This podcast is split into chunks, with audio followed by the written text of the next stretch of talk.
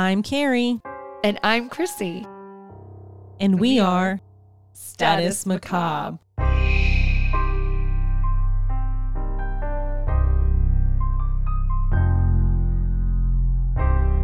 recorded live from the Maddie Johnson podcast studio at GOT Sound Studio in Columbia, South Carolina.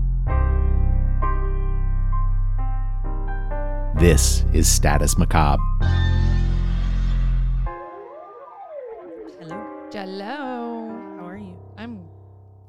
Great. Doesn't it feel like forever since we've been here? Yeah. It Has does. it been forever? It I've been so busy with work. Mm-hmm. Um and Will and his basketball and taxiing kids every damn well. Oh, Oh, he got his permit. So everybody um stay off the road. yeah, stay off the road. My Well, kids I don't know. He, he I could- probably would be. I would feel safer with him than your first brat. Yeah, right. So Yeah, so everybody if you see a I don't know. don't don't share. a s- yeah, I was gonna say anyway. Just, you know what? anyway, There's too many young kids on the road anyway. Yeah. Fifteen.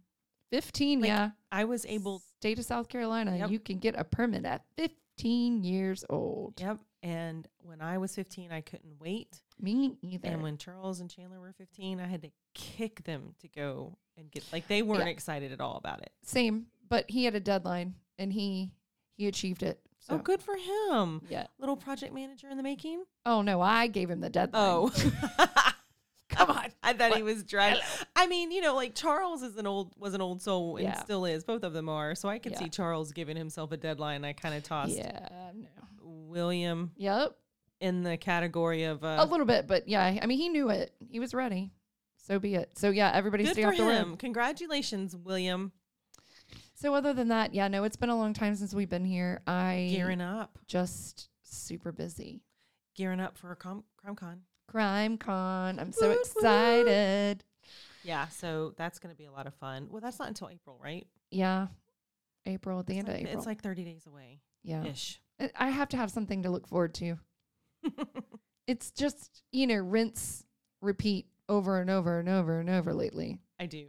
Although I did start a diet. So, folks, I don't know if you guys have looked at like that E2M um on uh so I I get the feeds on Facebook, but yeah, it's hardcore. I tried it. My husband's doing it. Um I've I've gained a little bit of uh muscle mass, Mm-hmm. lost a little bit of fat, not a whole lot. Um it's hardcore. It's all online. It's like Like, you- that P90X. yeah, kind of. This one, you yeah, it's eight week courses, um, and they're in chunks, so eight weeks, and you get you pay forty bucks for each for the eight weeks each week, and then you join for like a lifetime. So What do you get for the 80 bucks? Is no, no, no, no, it's more than eighty bucks, dude. It's forty dollars for what eight you- weeks. What do you get each week? Um, for the $40 each week? um, well, you get a meal plan, you get the exercises, um, you get uh, coaching. They have a whole. I mean, it's a slew of stuff. I mean, it's it's and it's worth it. Mm-hmm. Um, my husband is is steadily lost weight, Oh, and in the first week he lost like eight pounds.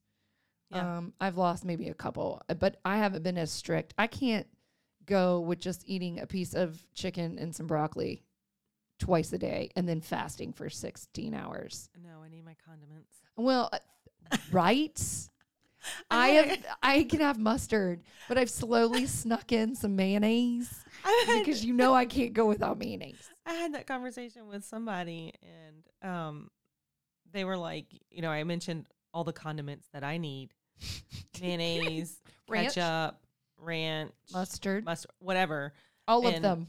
And it was like, what the hell is wrong with you? And I said, you know what? I'm not the Don't- one.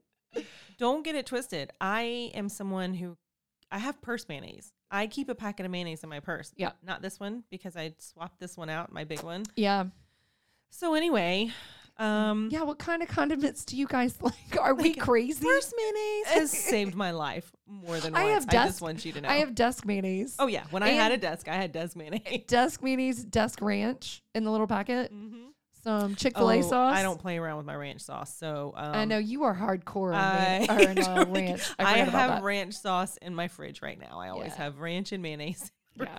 You know, you've been over before and Oh, you're like, God, all right, yeah. get the ranch, get the mayonnaise, and it's the good ranch. It so is. there's a difference. But in a pinch, beggars can't be choosers. Yeah, no, I'm sorry, but ranch sauce in the desk works. I mean, y- you know what? we are psycho. This is we are. we're a little bit crazy. Okay. So, So- I I am you guys, this is gonna be a long one. I think this is gonna end up Oh. being a three parter. And it is horrible. It's so terrible. I the whole time I was like, "Oh god.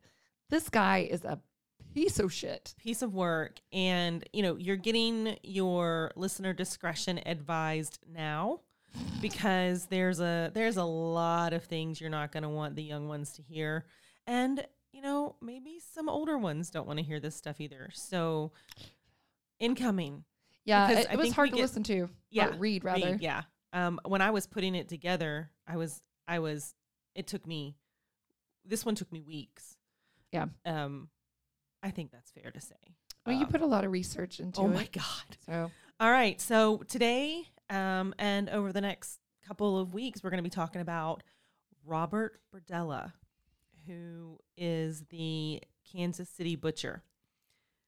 Robert Berdella, born January 31st in 1949, grew up in a fairly normal family. He showed very little to no signs of really what his future would hold. Um, wasn't anything that you could take a deep dive to from his childhood and go, "Oh man, yeah, this is what this is what happened this is to what this caused guy." his crazy. Yeah. For the most part, Mhm. um, he attended church services regularly, and his father was steadily employed at the Ford Motor Company. For the most part, his childhood was uneventful, with the exception of one noteworthy worthy item. He suffered from poor eyesight, and it was pretty bad, from what I understand, what I could find.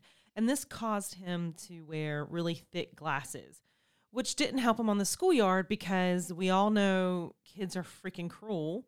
Um, I can account to that because I was picked on and bullied as a child a great deal, and he was bullied relentlessly Well, because he had Coke bottle glasses. because he had Coke bottle glasses. yeah, yeah. Um, now I've never, I think you, I, I've never had to have glasses, so I don't know what that's like. But my youngest brother had those Coke bottle glasses, and when I tell you, sorry, I love you, but when you, when he was little and you looked at him, his eyes looked like bubbles from Trailer Park Boys. Let me tell you, my friends, my dear, dear, sweet friend in Boston, she had to, she was so excited because she had a cross eye too, like, and Oh, had really? very thick glasses. And she swore to God, this this eye doctor was like, no, the new style glasses, it doesn't make you look like you've got, you know, the Magnifying glasses, right? Marvin the Martian eyeballs.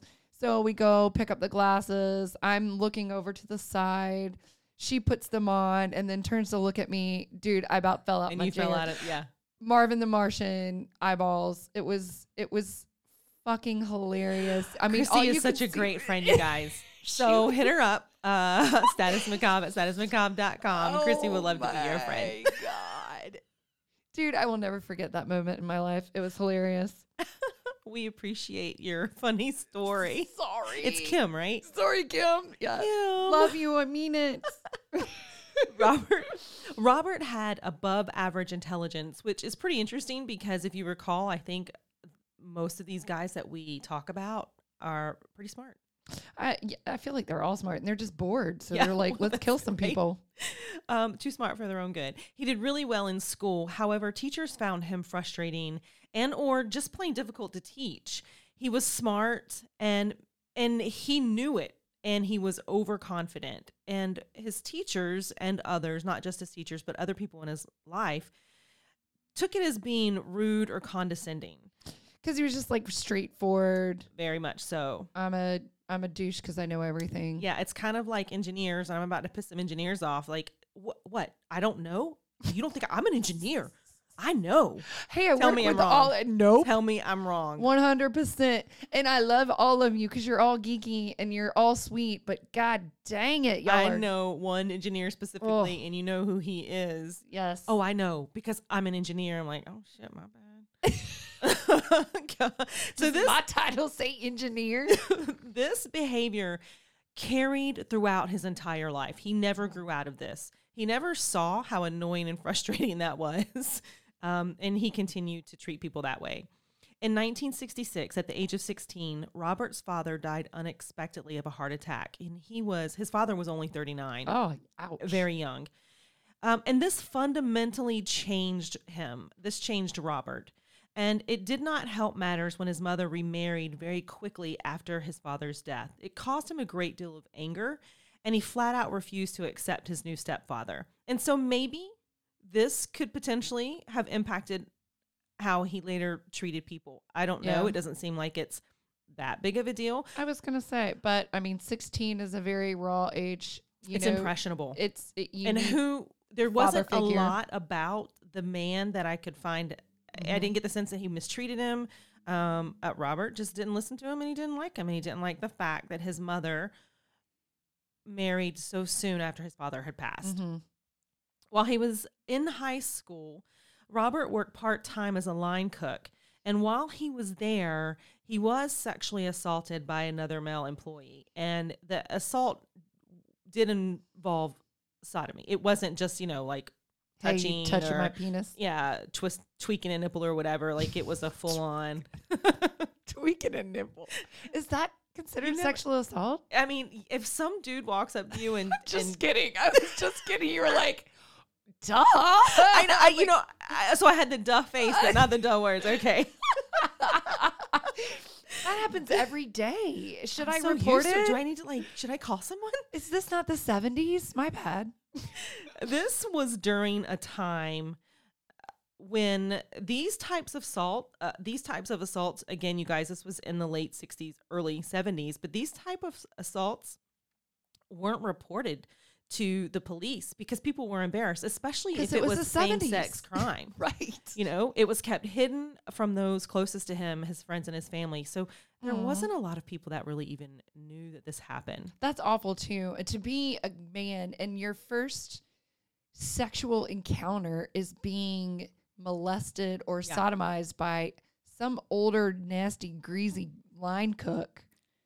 Can you imagine? No, let's don't let's don't imagine that. That's awful.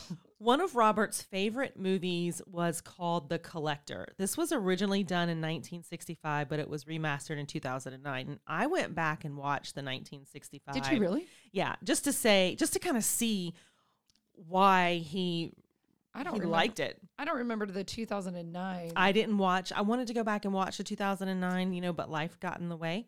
I'm so it, it's a mark that. story about a man who becomes obsessed with a a woman who's an art student, and he kidnaps her and he takes her prisoner. Um, and in the movie, he had a long time crush on her, and ultimately, she ends up dying. Um, pretty much like uh, everybody that Robert tries to take. um, and she, he's convinced that she will eventually fall in love with him, and that was his main goal. He drugged her, he kidnapped her. He actually made a really nice area for for her in his home, like a little. Uh, kind of a shed, but it was kind of an it was over in England, right? So they had these, Okay. an underground kind oh of room. yeah, like a nook. Yeah, and, and and it was actually really nice, but it was it was just terrible. I, I, mean, couldn't I wouldn't want to be there.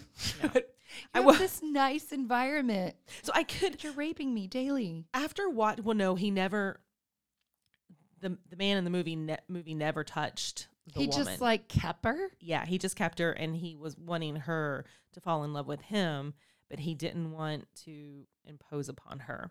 That's but I fucked up. watched it and I can understand how it may set in motion a dark fantasy for Robert. I can see how maybe he was just in love with this movie or in love with the idea and you know this kind of put that it kind of put it in his head.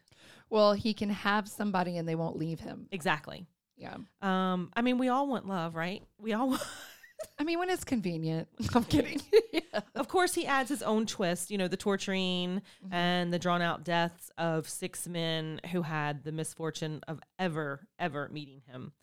Robert is still suffering from the effects of his sexual assault and the death of his father when he enrolls in the Kansas City Art Institute after he graduates high school.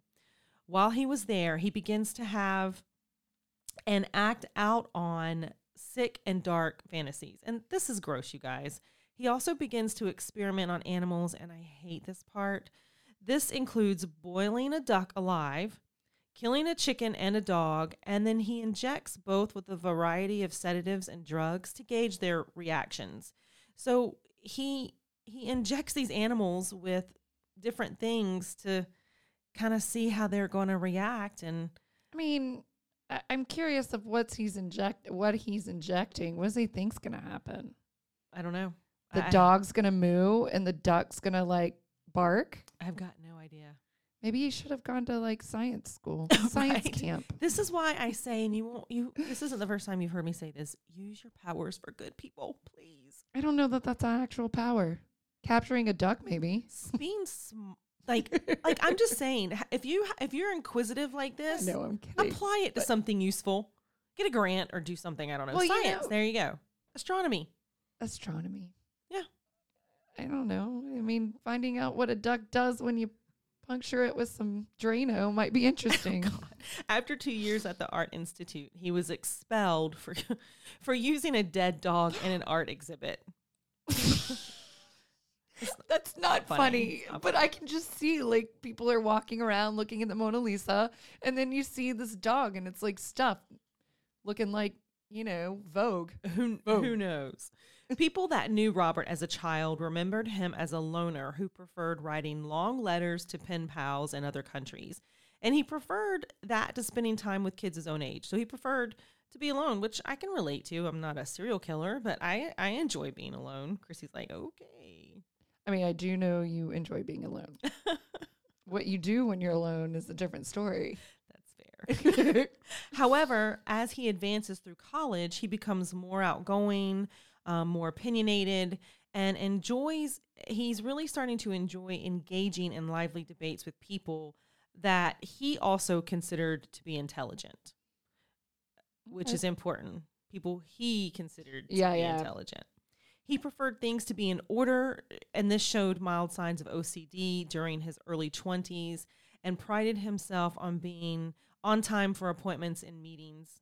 After his expulsion, Robert lands a job as a chef and becomes quite accomplished. So, this is actually a skill that he's pretty good at. He engages in a neighborhood watch program. He volunteers with several programs created to help young men and teenagers turn their troubled lives around. Seems like, hey, man, Yeah, he dug himself out of a weird thing Right. right now, and now he's like blossoming into yeah. a, a productible member of society. Yeah. So he takes he takes his savings that he's put away from the job as a cook after several years and he buys a home on Charlotte Street in Kansas City. Good for him. Again, being a loner, but occasionally he talks with neighbors, but he rarely socializes with them outside of a quick chat or a wave as he's coming or going. He's open about his homosexuality. He pre- he prefers the company of young teen boys that sold themselves on the street of Kansas City. So He likes prostitutes. he likes male prostitutes. So he's he's gotten older. He saved up some money. He's bought a house. He's homosexual and he's okay with people knowing that. yeah. And he also prefers the company of young, and when I say young, I mean young young, yeah, impressionable. impressionable uh, teens and early 20s male prostitutes. Mm-hmm. And and who knows why, but I think I can I feel like it's related back to his sexual experience as a sodomized line cook. I think maybe, but I also think that they can't. Hey, if I'm giving you money, you're going to do what I tell you to do because Oh, he likes the freaky deaky shit.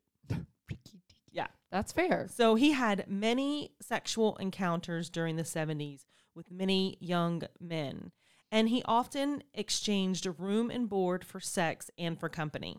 He also opened a small curiosity and antique shop in an old flea market while continuing on with his culinary career. So he had a, it was called Bob's Bizarre Bazaar.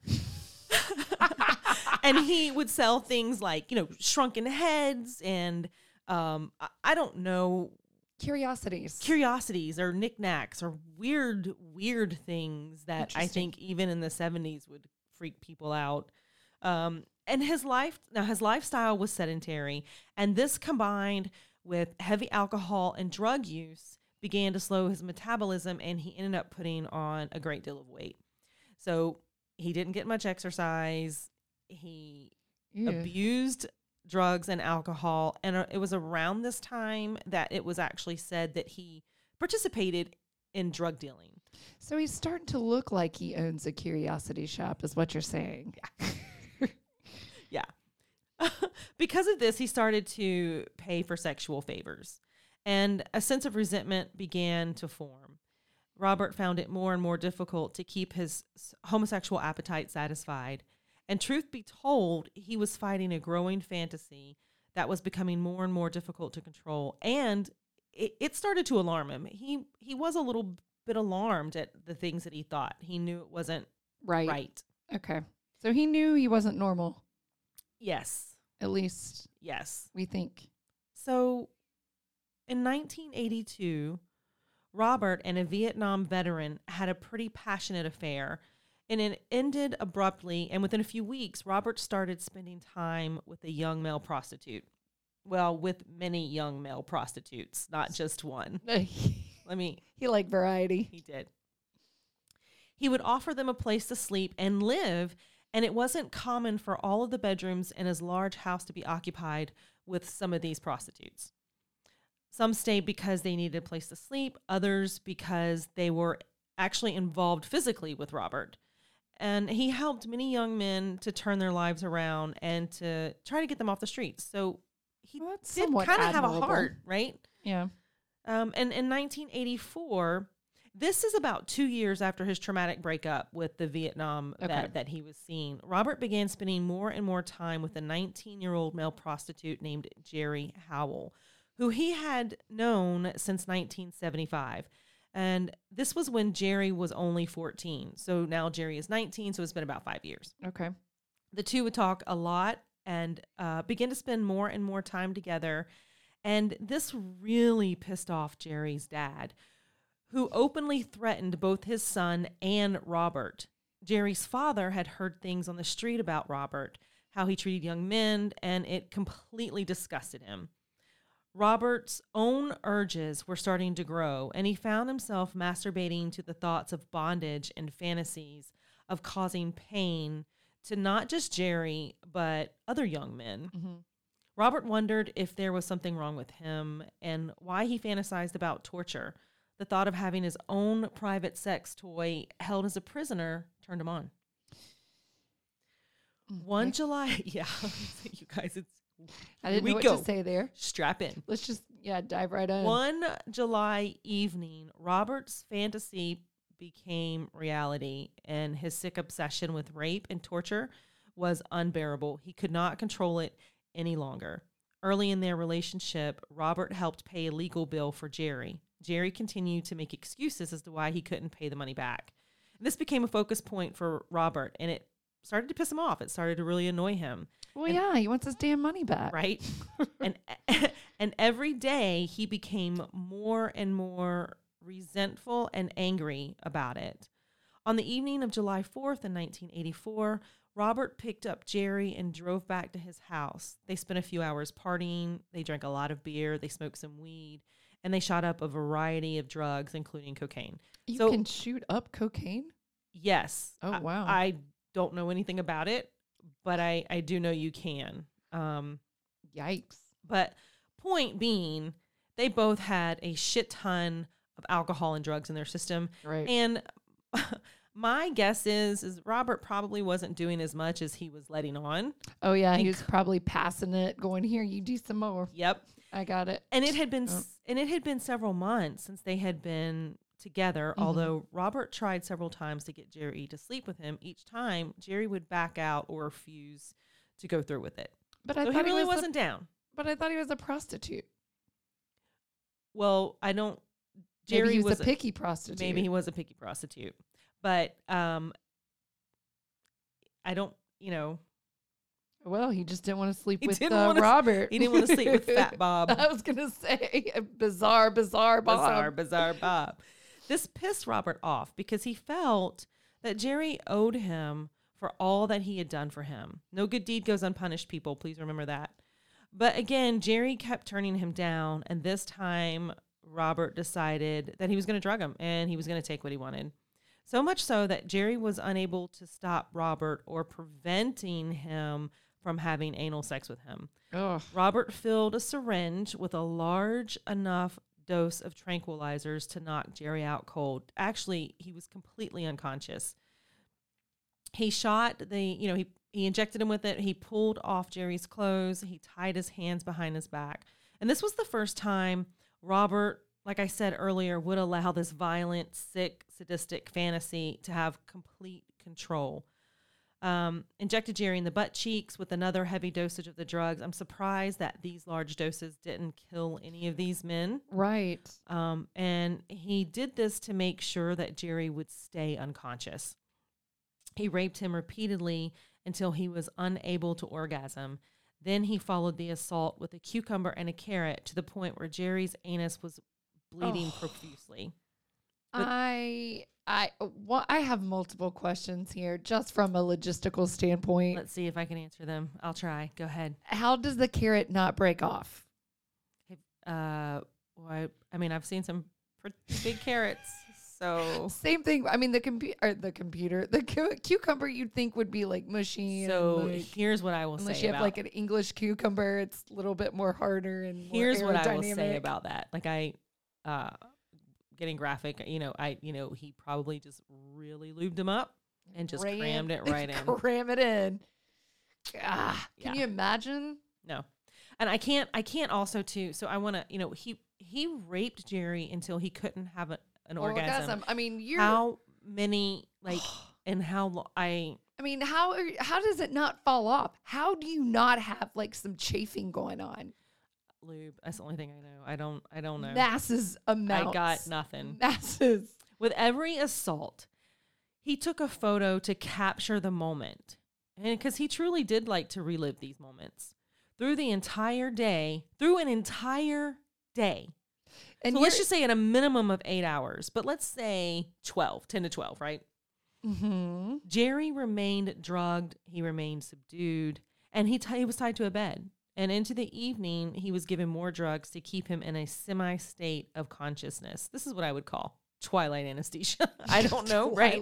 Anesthesia. But he's been given enough shit, so he couldn't he couldn't fight back. yeah, he was and just. he likely Yeah. didn't really know what the hell was going on. I hope he didn't. I, I For his too. sake, I hope the hell he had no idea what the hell was going on because you think about it, his ass is on fire. Oh yeah.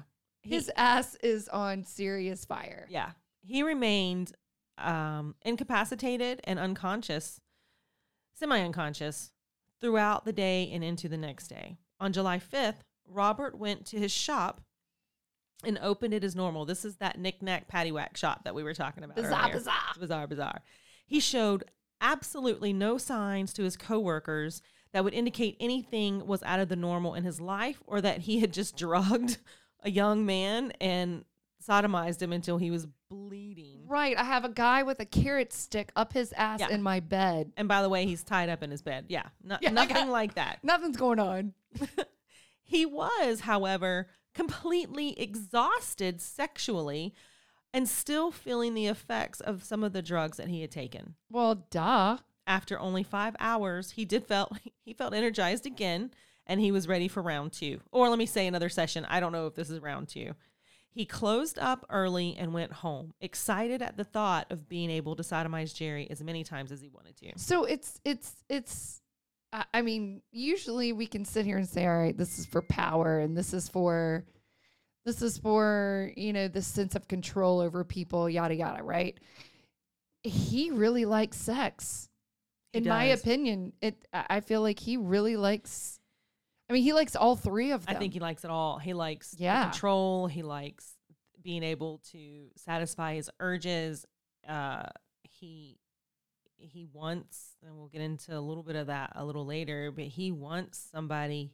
Ultimately, what he wants is somebody that he can keep captive forever. Oh yeah, yeah, that will be a, A sex slave. slave. right. Um, that he can actually kind of let have a little bit of freedom, but Mhm. knows that he can trust them enough, Right, not to go anywhere. right, or to rat him out. I just don't know how much energy I would be able to give to have sex all day, all day, and all day. Yeah.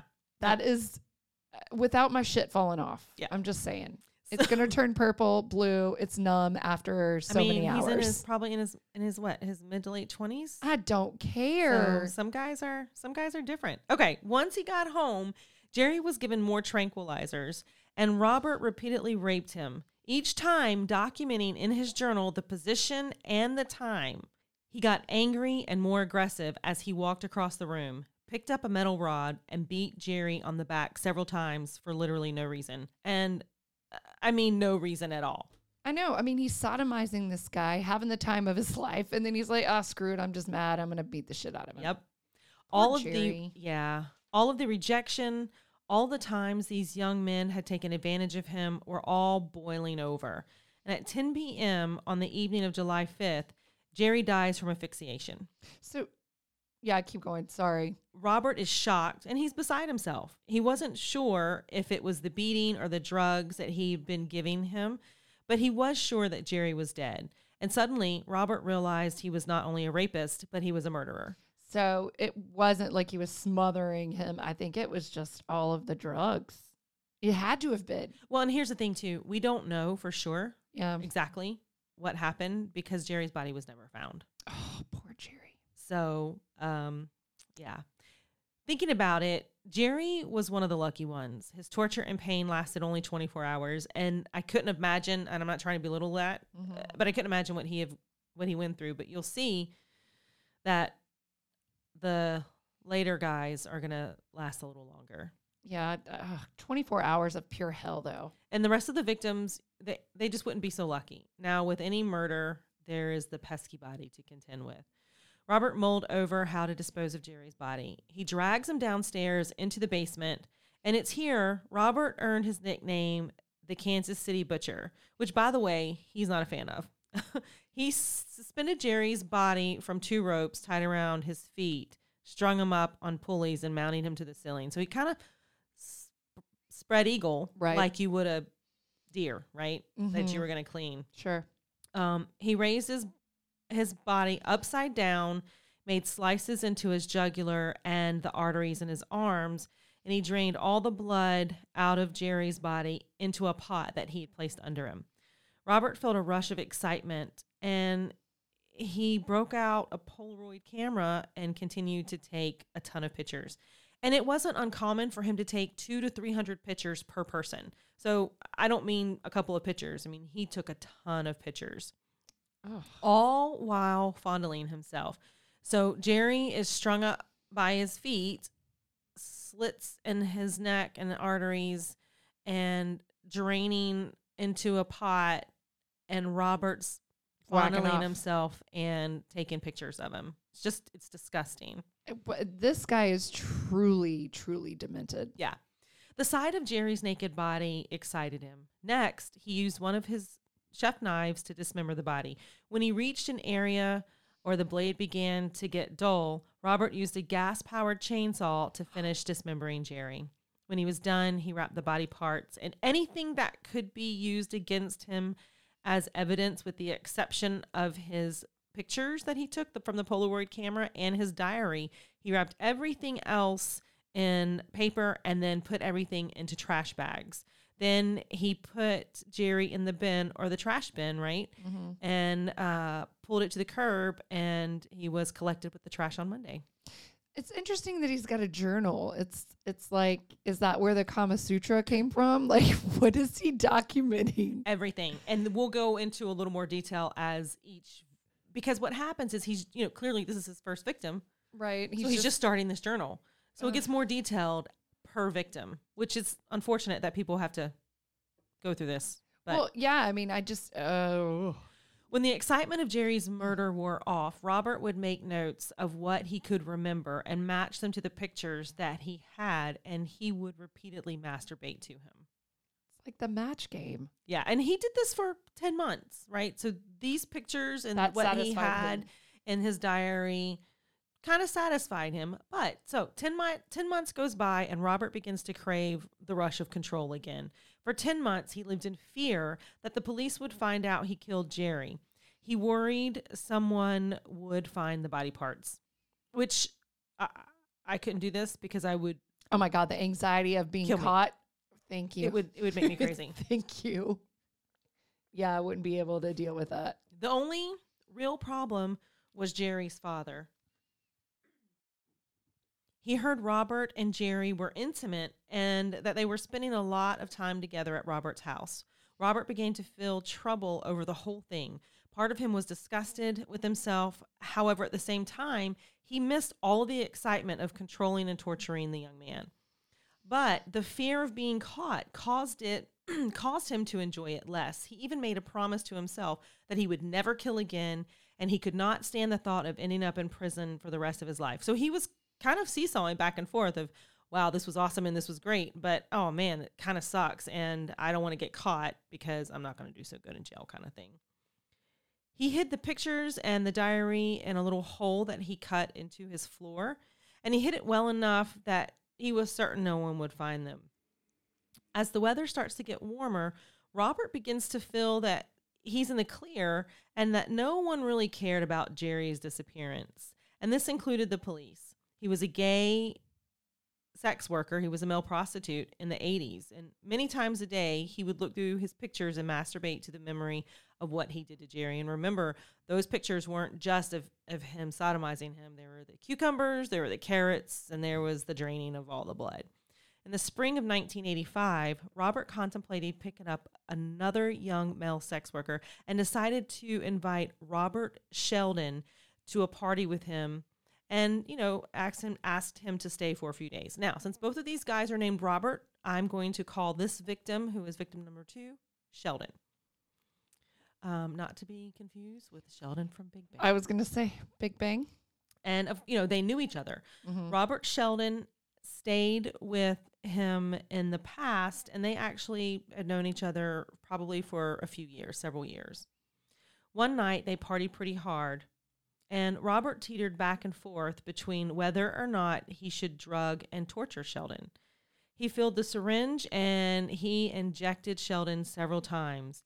He was clearly intoxicated because they were partying and he had injected him, um, but he was awake. However, Robert decided really at the last moment that Sheldon wasn't the right person and he decided to go to bed. He decided to completely ditch the idea.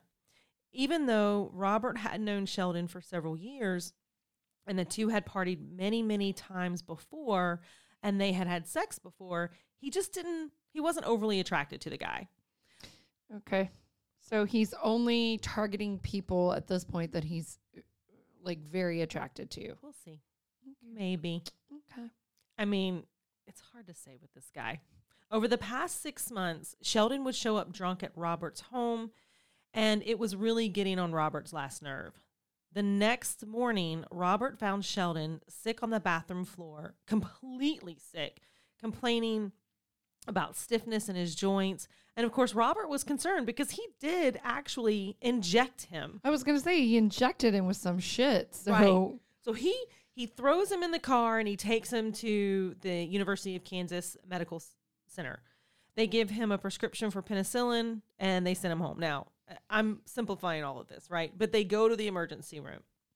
That night, they started partying again, right? Like Mhm. that's what I'm going to do. Um no.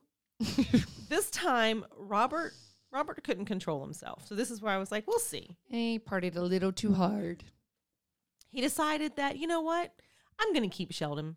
I'm going to give him a heavy dose of tranquilizers. And he did. He gave him some tranquilizers and he gave him some crushed Valium.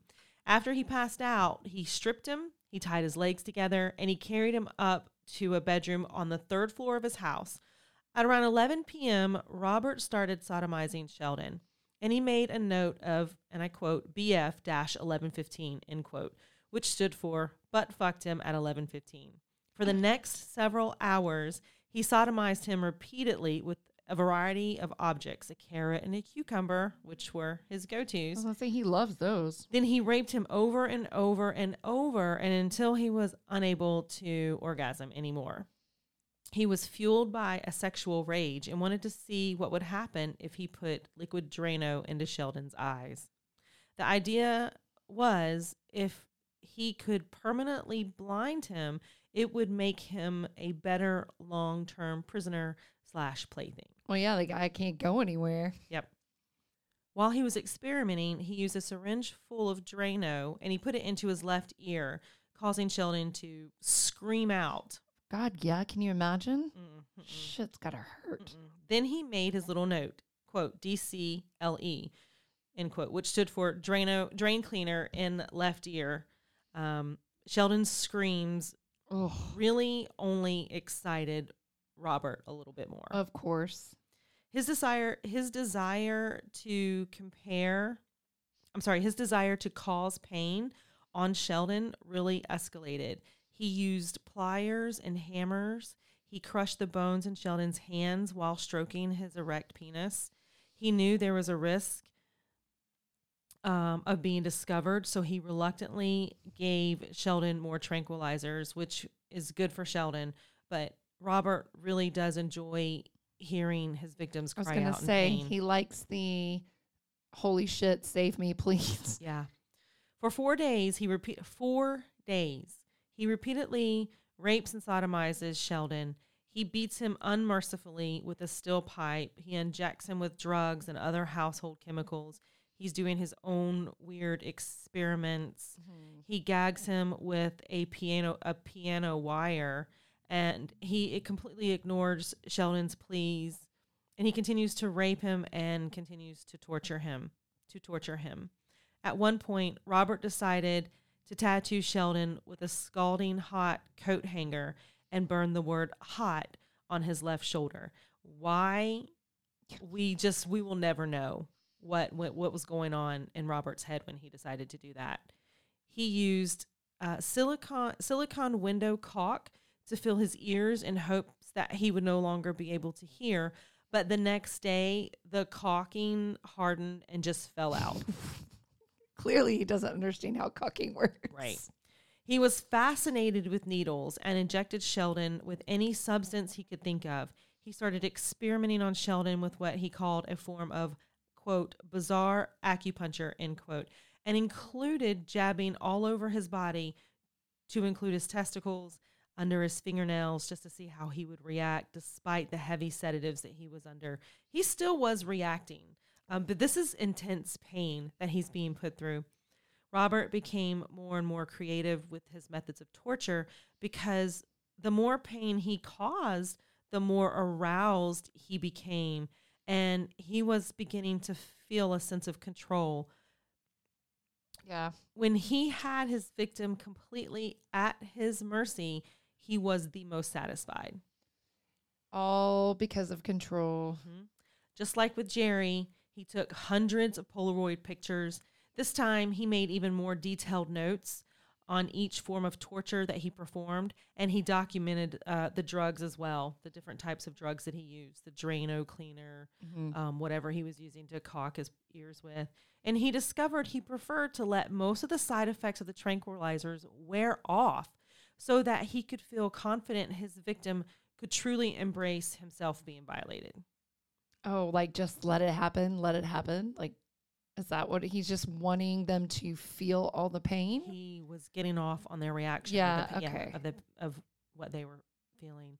Later that evening, Sheldon demanded that Robert let him go. His response, he hit him on the back of the head with a rubber mallet just hard enough to cause a significant amount of pain, but not hard enough to knock him unconscious.